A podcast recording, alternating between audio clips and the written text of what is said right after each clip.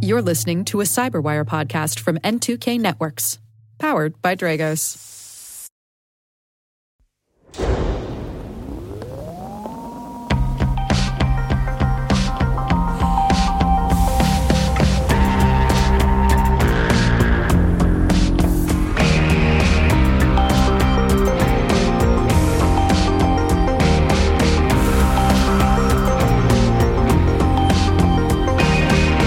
It's November 29th, 2023, and you're listening to Control Loop. In today's OT cybersecurity briefing, the GRU's Sandworm is implicated in a campaign against Danish electrical power providers. Paris Wastewater Agency has been hit by a cyber attack. A Pennsylvania water utility draws the attention of Iranian hackers. Lockbit hits Boeing. Bletchley Declaration represents a consensus starting point for AI governance and the U.S. executive order on artificial intelligence is out. We welcome guest Austin Reid back to the show. He's a senior consultant at ABS Group. Austin and I discuss ship and shore challenges for security and the current and emerging regulatory landscape. The Learning Lab has part one of three of the discussion between Dragos' Mark Urban talking about building automation systems with Daniel Gaeta and Zach Spencer.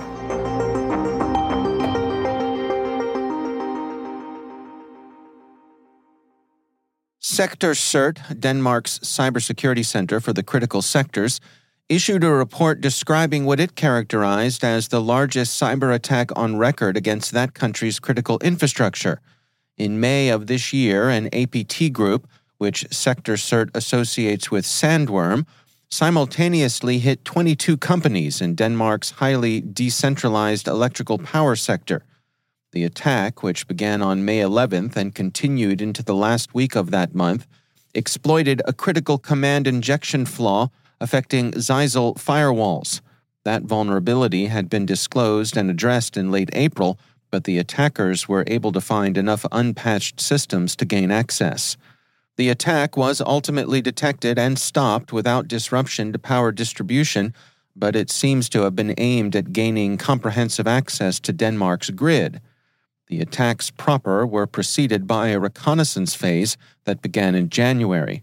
A simultaneous attack against so many targets suggests both careful planning and determined execution. SektorCERT properly notes the difficulties of attribution and stopped short of saying the incident was the work of Russia's GRU, but on form it certainly looks like a sandworm operation. Similar attacks have been mounted against Ukraine's power grid and the incident in Denmark strongly suggests that infrastructure in what Moscow tends to call the collective West can be expected to figure in Russian target lists. As far as Ukraine power is concerned, GPS signals have been a common target of Russian jamming. This is most commonly thought of in terms of interfering with positioning, but GPS signals are also a source of precision timing. Disruption of timing can interfere fatally with elements of the power grid, and so they're expected to figure prominently on Russian electronic attack targets this winter. CNN reports that Cisco has developed and delivered switches that give Ukrenergo, Ukraine's power authority, redundant timing to compensate for any GPS interference. The switches, placed in electrical power substations, ensure those substations' connectivity with the utilities networks even in the absence of GPS. Paris's wastewater management agency was hit by a cyber attack on November 17th, the record reports. The agency said in a statement the action of the specialized SIAAP teams has mainly focused on the objective of maximum security of industrial IT to ensure the management of network and factory activity. In parallel with this action, Priority was also given to the neutralization of all external IT and digital connection vectors of the SIAAP in order to prevent as much as possible the propagation to and from the outside of the attack spotted at the end of the week. Another attack against a water system, this one handling drinking water as opposed to wastewater, occurred over the weekend in Pennsylvania the Municipal Water Authority of Aliquippa, Pennsylvania, confirmed Saturday that the Iranian hacktivist group, the Cyber Avengers, had taken control of one of the local water utility's booster stations. The attack affected a station that monitors and regulates pressure for Raccoon and Potter townships. KDKA reported that the attack immediately tripped an alarm and that neither the safety nor the availability of the township's water were affected. The attackers displayed a message on the station's monitors expressing their political purpose, stating, You have been hacked down with Israel. Every equipment made in Israel is Cyber Avenger's legal target. The utility uses a control system provided by Unitronics, an Israeli company. The Beaver Countian reports that operators responded to the alarm by reverting to manual control. The Cyber Avengers have claimed attacks on utilities before, but those utilities have been in Israel. In October, they claimed to have attacked closed circuit television systems at the national water company, Mekorot. That month, they also claimed falsely to have compromised the Dorad power station, also in Israel. The Pennsylvania attack indicates an expansion of the group's activities the U.S. Department of Homeland Security was immediately alerted to the Aliquippa incident and is investigating. Boeing's parts and distribution subsidiary sustained a Lockbit ransomware attack earlier this month, Cyberscoop reports. The threat actors have leaked 43 gigabytes of data stolen from the company. The attackers gained access via the Citrix Bleed vulnerability, affecting NetScaler ADC and NetScaler Gateway. Boeing shared extensive technical information about the attack with the U.S. Cybersecurity and Infrastructure Security Agency, which the agency used to produce a joint cybersecurity advisory on Lockbit's exploitation of Citrix Bleed. In a media briefing last Tuesday, CISA Executive Assistant Director Eric Goldstein said Boeing's cooperation was an extraordinary example of private sector collaboration with government partners. Earlier this month, British Prime Minister Rishi Sunak hosted an AI safety summit convening about 100 government leaders, tech executives, and scholars. The summit is British led, but with broad international participation. The BBC explains that Prime Minister Sunak's plan is to make the UK a global leader in AI safety, but the summit reached consensus on a draft agreement, the Bletchley Declaration that agreement outlined two general directions for further work. First, identifying AI safety risks of shared concern, building a shared scientific and evidence based understanding of these risks, and sustaining that understanding as capabilities continue to increase in the context of a wider global approach to understanding the impact of AI in our societies. Second, building respective risk based policies across our countries to ensure safety in light of such risks, collaborating as appropriate while recognizing our approaches may differ based on national circumstances and applicable legal frameworks. This includes, alongside increased transparency by private actors developing frontier AI capabilities, appropriate evaluation metrics, tools for safety testing, and developing relevant public sector capability and scientific research. The signatories represent the world's major cyber powers, with the exception of Russia, Iran, and North Korea. U.S. President Biden has issued an executive order on artificial intelligence. Initially available to the public in the form of a White House fact sheet, the EO establishes new standards for AI safety and security, protects Americans' privacy, advances equity and civil rights, stands up for consumers and workers, promotes innovation and competition, advances American leadership around the world, and more. The closing and more is seriously intended. The EO is complex and far ranging, touching on both the risks and opportunities the family of emerging technologies presents. Many of the provisions of the EO have little to do directly with cybersecurity proper, but those that do include new standards for AI safety and security, protecting Americans' privacy, and ensuring responsible and effective government use of AI. Other sections of the EO focus on ensuring competition, preserving and creating jobs, and avoiding certain civil rights risks, particularly in employment and housing, and supporting AI research and development.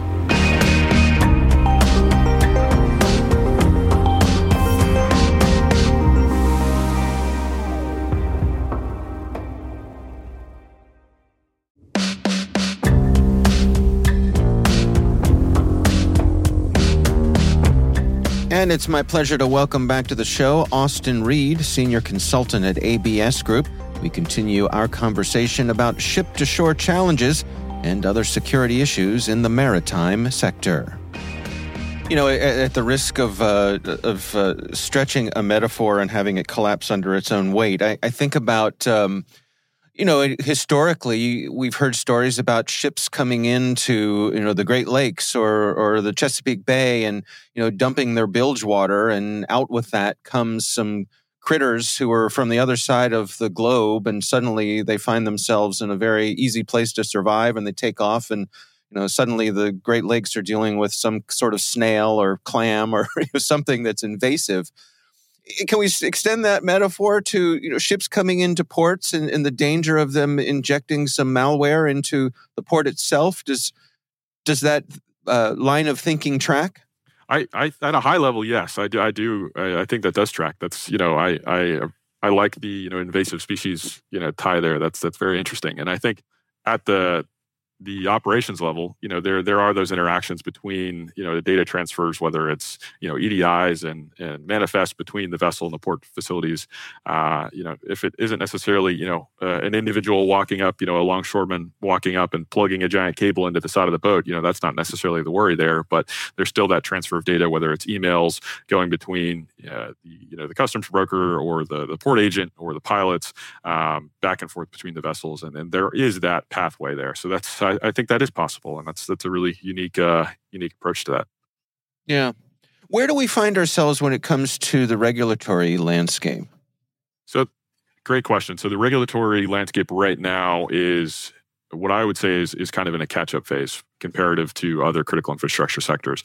Uh, there's new emerging regulation from IACS, uh, so that's the classification uh, society governing body um, that is mirrored around uh, IEC 62443 uh, that will be coming into effect later this year, uh, pardon, in middle of 2024. Uh, so that's mm. going to be a driver for for new vessels that come down uh, in the you know in the coming years that they have to meet those standards uh, and, and you know have a secure baseline to you know essentially be prepared for these cyber threats. And it's it's a testament you know, in my eyes, I see it as it's a it's a great step forward from where regulations in the sector were a few years ago. Uh, so IMO, the International Maritime Organization, uh, that's you know a UN organization, uh, came out in 2021, I believe, if not 2020, with a, a directive that they have to you know vessel and vessel operators have to follow you know basic cybersecurity guidelines.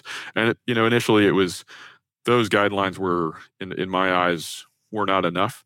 Uh, but it's great to see that you know with IACS coming into into play here soon, I think it's it's going to only you know push vessel owners and vessel operators uh, further to uh, you know really really take ownership and securing their systems. As we look around the world, are are there haves and have-nots? You know, are there folks for whom uh, getting up to speed with these things are going to be more of a practical challenge? Yeah, that's there. There definitely are, and I think a lot of that comes down to you know just like you probably see in other sectors is, is resourcing, and uh, you know just the ability to take you know the vulnerabilities and the potential architecture challenges seriously. So if if you're an organization that has you know the capital to invest in you know modernization, you're going to do it if it means that you can uh, you know spend money to make money type thing. So it's when I look at challenges to securing the MTS, you know, across the haves and haves nots, I, I think it comes down to presenting what investments you need to make or want to make. If you approach this as a we just need to spend money on security, um, the have-nots are are going to really suffer. But if you can, uh, you know, approach your modernization and do secure modernization, you will go leaps and bounds. You you you know you'll be able to stay competitive, uh, and you, but you'll also be able to stay competitive while maintaining secure ecosystems or a secure you know MTS uh, you know ecosystem within your your environment. And those that's going to be just a you know kind of a more of a business decision as well, not just necessarily a security uh, you know compliance decision. And if we can get beyond focusing on you know from the maritime side of you know, we just want to do the bare minimum for securing the infrastructure to stay compliant. Uh, you know, we can we can you know you can really do some great things to uh, spend money to make money for your clients and make money for yourself in a in a secure way. If that if that makes sense. Yeah. Who has the ability to move the needle here? In other words, could, you know, can a port say if you want to bring your ship here, you have to meet these standards?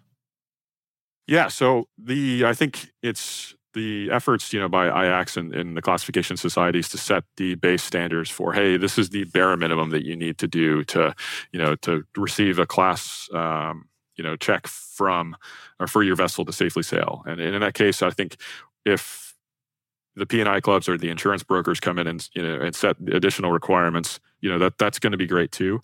Um, but you know, it's it's also you have to set effective uh, regulation and effective controls.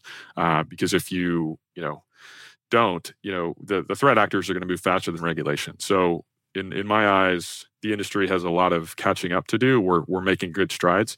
Um, but where the challenge is going to be is, like you said, is, is trying to figure out who actually does have that ability to set the you know yes you need to do this and this and that. Because right now yeah. there's been a lot of organizations or you know governing bodies that don't necessarily want to do that.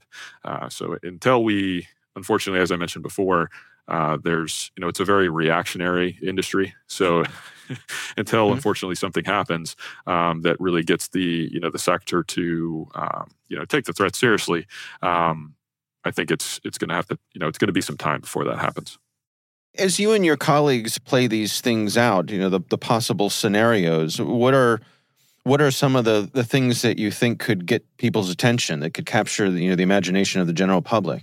Certainly, yeah. So there's uh, if you look back two years ago, uh, 2021.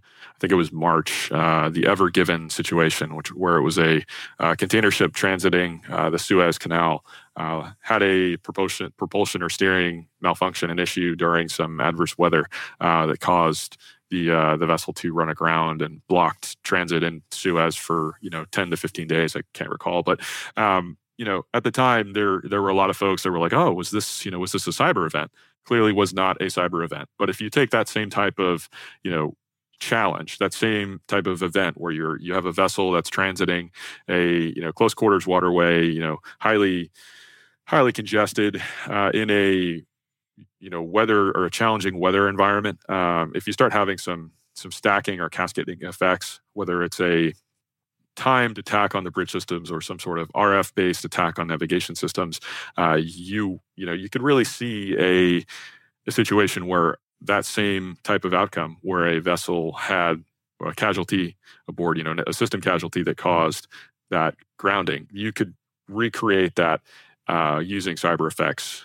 You know, if you just were trying to uh, stack these, have these cascading or stacking uh, effects if it, multiple things were happening, because vessel operators, or you know, the mariners themselves, they're tracking dozens of things on the bridge. You know, they're they're looking at the current position. They're trying to keep tabs on the radar. They're looking at AIS or automated identification system, which is like the beacons for uh, you know ships to maintain awareness with each other. It's you know they're they're not going to be thinking about you know oh is this a cyber attack you know they're just going to be mm. trying to safely operate their vessels like when you're when you're driving your car down the freeway you're not necessarily thinking about you know hey how could so and so try to hack my car. You know, you're, you're focused on just safe operations, and you know they're doing the same thing just at a much you know higher level. So um, there's you know there are quite a few different things, and there's been some great folks in in you know at other organizations that have uh, presented on similar things. Um, Dr. Gary Kessler.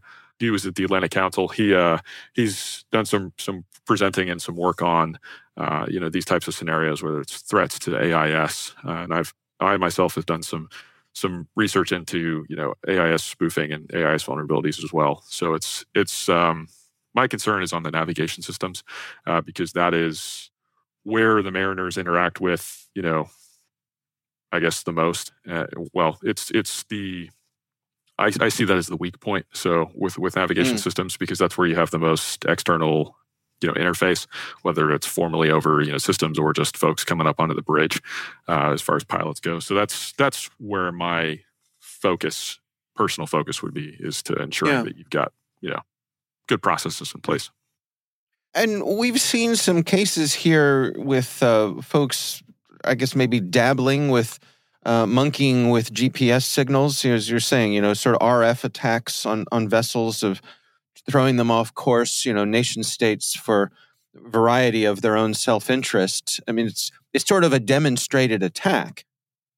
Yes, yeah. So that's a that's going to be a challenge. Is is is trying to you know we've got these systems and protocols that are inherently you know they're legacy systems and legacy protocols that have been around for you know 20 to 30 if not 40 years and looking at you know emerging technology whether it's software defined radio or just the, the barrier to entry to challenge um, those protocols and those you know those systems is is getting lower and lower you know, to, to plug my own work uh, over the summer, uh, presentation that I gave at ICS Village uh, DEF CON this year was was related to some, you know, work on uh, AIS spoofing, and you know, generating mass AIS contacts. So, like, if myself, a you know, independent researcher in my you know what I'll call my garage with you know basic free time is able to cause adverse effects on these protocols, you know, that just tells you that as the nation state actors have demonstrated their ability to degrade PNT, GNSS, and AIS is is very you know it's very real, and you know I, I can't say that you know regulatory folks are taking that seriously. Uh, so it's just more of what what needs to be happen next is that you know we need to make sure that the mariners themselves and you know the operators of these vessels and these port systems are aware of the the realities of those threats. That's what I you know hope to see in the, the coming months and years. Yeah. What's your advice for that person out there who thinks that they may be interested in MTS? You know, someone who they have the the technical acumen, you know, perhaps we're thinking about cybersecurity, but also uh, not to sound uh, corny, but they they feel the call to the sea. You know, the, any uh, tips or words of wisdom there? That's that's a good one. Yeah. So the I you know I started kind of the reverse of that. Is I I, I felt the call to you know I've always been a techie, but I, I started with the the call to sea you know first, and I, I was doing you know maritime operations, and then realized you know physical and you know physical security and and you know cybersecurity were vulnerable in the space. And I was like, I want to do more. But if if you're coming from the tech side and you you want to uh, you know transition into you know try to, to work on the maritime side, I would just try reach out to your you know local maritime organizations whether that's a you know coast guard sector or try to get you know some sort of tour of a port facility you know if you're on the coast it's going to be of course a lot easier but you know also if you're inland you know inland waterways for the US are are massive that's you know the the canals and and um, rivers that you know help carry grain and you know ag products down into the Gulf and elsewhere. So if if you're anywhere near a vicinity, just reach out to a port facility and say, "Hey, I'm interested in this sector, and I'm a tech guy. Uh, you know, you're, you're a tech folk. You know, I'm you'll I guarantee you'll have a port operator or somebody in that terminal that's like, oh, you you like cyber? Great, because uh, they're they're you know they're looking for help. You know, there's there's always a port facility or you know terminal that, that could use some some of your cyber domain experience. That's Austin Reid, senior consultant at ABS Group.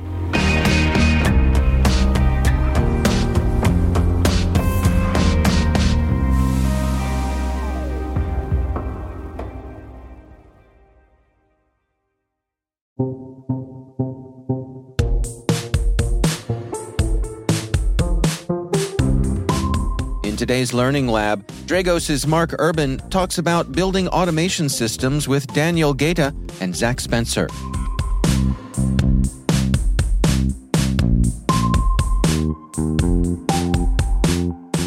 Hi, everybody. Welcome to another episode of Learning Lab. And today we're going to talk about building automation systems. You know, if you look at conversations in operational technology, it's typically we're thinking about electrical grids, oil and gas pipelines, uh, manufacturing floors, transportation, logistics. And you don't always think about buildings that you know that rely on technology in order to operate. And so I'm joined uh, by specialists in the area, uh, Daniel Gaeta and Zach Spencer uh, here at Dragos, a solution architect and a strategic a sales executive here at Dragos that focus on building automation. So I thought it'd be an interesting discussion. Welcome, gentlemen.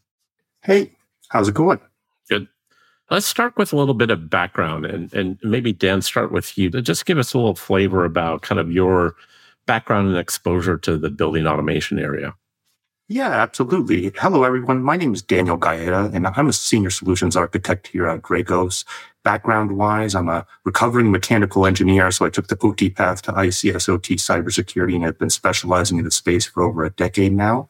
I've previously worked with Northrop Grumman at the Missile Defense Agency in various roles, and then with Jacobs Engineering, uh, designing cybersecurity solutions for military installations across the globe. Zach, how about yourself? Yeah, absolutely. Thanks, Mark. Yeah, my name is Zach Spencer. I'm a account executive here at Dragos, and my experience so far has been pretty well dedicated to the uh, building automation and smart buildings industry. I've worked in the past for uh, large first party vendors for building automation systems, including Carrier, Siemens, and Honeywell. And by education, I'm a chemical engineer and sort of took my, you know, track into automation controls from the chemical engineering side of things. And uh, as it's a big part of the, the chemical engineering uh, profession, and just kind of found some passion within the building automation and control space. And now looking to make sure it all gets done securely now that we're starting to integrate these systems uh, more into the rest of the uh, systems in the building and on our networks.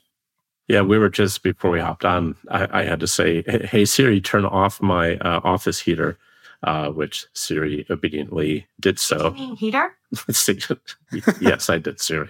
And there we go with building automation. Part of the problem with building automation is sometimes it relies on Siri, but uh, that's in the home, uh, you know, perspective. But I think it gives us a sense to like, oh, you know, certain things from the outside world can interact with my home. Is that true with, you know, if, is that my data center if I were an enterprise? Is that, you know, so maybe you can, you, you guys could start us out. What is building automation? Kind of more on the commercial and enterprise side versus, you know, my my simple setup here. Yeah, sure. And I think that, you know, to your point, the home automation sphere is sort of a great uh, microcosm or a small example of how building automation systems work on the, in the commercial space and sort of, uh, you know, I guess in a small way. Um, traditionally, building automation systems were designed as uh, HVAC control systems, and they were um, not designed with security in mind, really. You know, back when BACnet was being designed as a protocol, which is a probably the main uh, large open source protocol within building automation systems. Back when BACnet was being designed, it was not designed, uh, you know, with the idea that it would be connected to uh, IT networks over Ethernet at any point, or that it would be uh, at any point connected to any other systems in the building. Typically, just isolated and used in its own right for um, control of HVAC devices is how it was originally designed. And now b- building automation as technology's improved and the uh, capabilities and use cases that were that commercial building owners are looking to utilize in uh, the commercial building space have grown. The need to connect those building automation systems to other systems in the building, like fire and life safety, uh, lighting, elevator controls, physical access control with like card readers and things like that, or CCTV, for example, are, are all sort of uh, allowing for uh, great technological leaps in terms of how we can continue to control and, and monitor our commercial buildings, but also really increasing the attack surface and providing opportunities for threat actors to conduct operations against these types of buildings and their networks. It's good insights. A lot. So you're you're talking about BACnet, which is a specialist protocol that focuses on this area, and that's you know endemic of of operational technology is you know either system or vendor specific or system vendor specific protocols that you know uh, perform controls and, and manifest in kind of the physical world. Uh, so that's that's that's interesting. And, and, now I understand the tie in a little bit better to, to operational technology. As I started looking at the space, I remember being there seemed to be a lot of terms that kind of reference. You know, we call building automation. What are some of the other terms that you run into that are related to this space? Yeah. So building automation systems is kind of the big moniker that has been sort of decreed as the the big one uh, that there's you know vendors and uh, owners are utilizing to kind of encompass these systems now that they're sort of doing more than their original uh, HVAC control system counterparts back in the 70s, 80s, and 90s. But uh, you'll also hear uh, building management systems was sort of the main moniker prior to this, or BMS. Uh, buildings in the US government federal space will refer to them as FRCS, facility related control systems, which also is just sort of more literally delineates what they're really doing in those areas. And um, you'll also hear uh, a ton of acronyms related to all of the systems that are being interconnected. I mentioned some of them, you know, access control and things like that, but you'll also have EMS for energy management systems. You'll have uh, FLS for fire and life safety systems. You know, all, all of those sort of monikers will, you know, are, are, systems that are being integrated into these building automation systems, and it's meant to sort of provide us with a term that encompasses all of them, but uh, is also specifically referring to that that center system that allows for that that integration. BAS, building automation, BMS, building management system, FRCS, facility facility related control systems. And then those are the umbrella terms that wrap up a bunch of that subsystems like fire and HVAC and other things. Okay, that's interesting. Now, now you, you, we talked about you talked a little bit about protocols and uh, how they operate in you know in in the both in controlling a facility as well as uh, sometimes connected to the outside world what are some of what you know what can happen with that so if we turn our attention to kind of threat scenarios you know what can happen with you know kind of those situations that cause us to look at this for you know ot protection.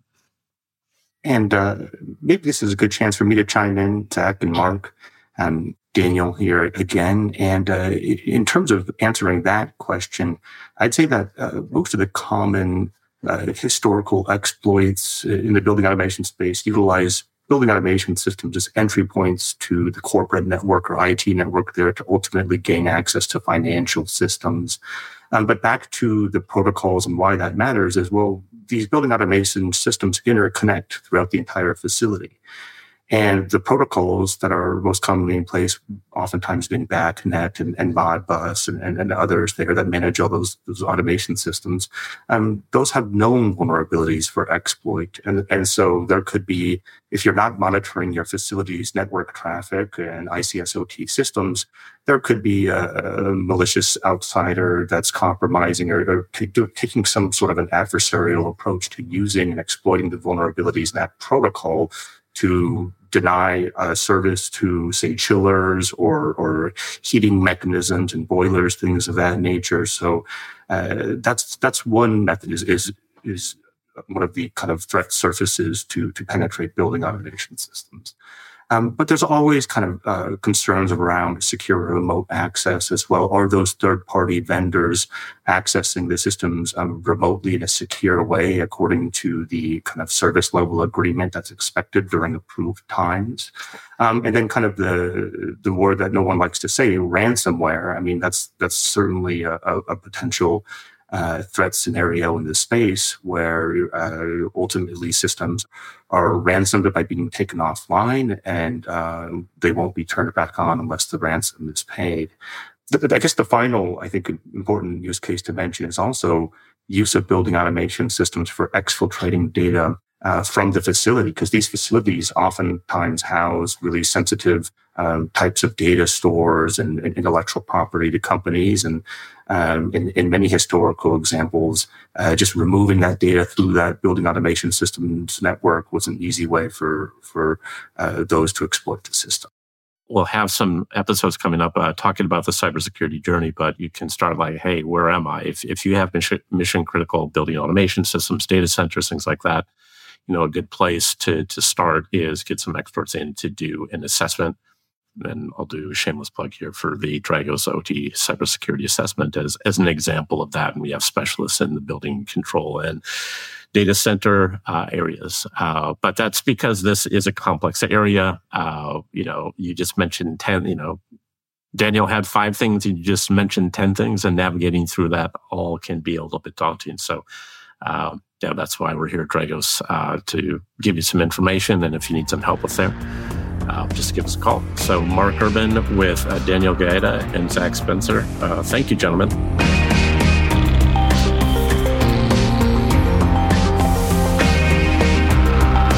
And that's Control Loop, brought to you by the Cyberwire and powered by Dragos. For links to all of today's stories, check out our show notes at thecyberwire.com. Sound design for the show is done by Elliott Peltzman with mixing by Trey Hester. Our senior producer is Jennifer Eiben. Our Dragos producers are Joanne Rasch, Mark Urban, and Montserrat Thomason. Our executive editor is Peter Kilpe, and I'm Dave Bittner. Thanks for listening. We'll see you back here next time.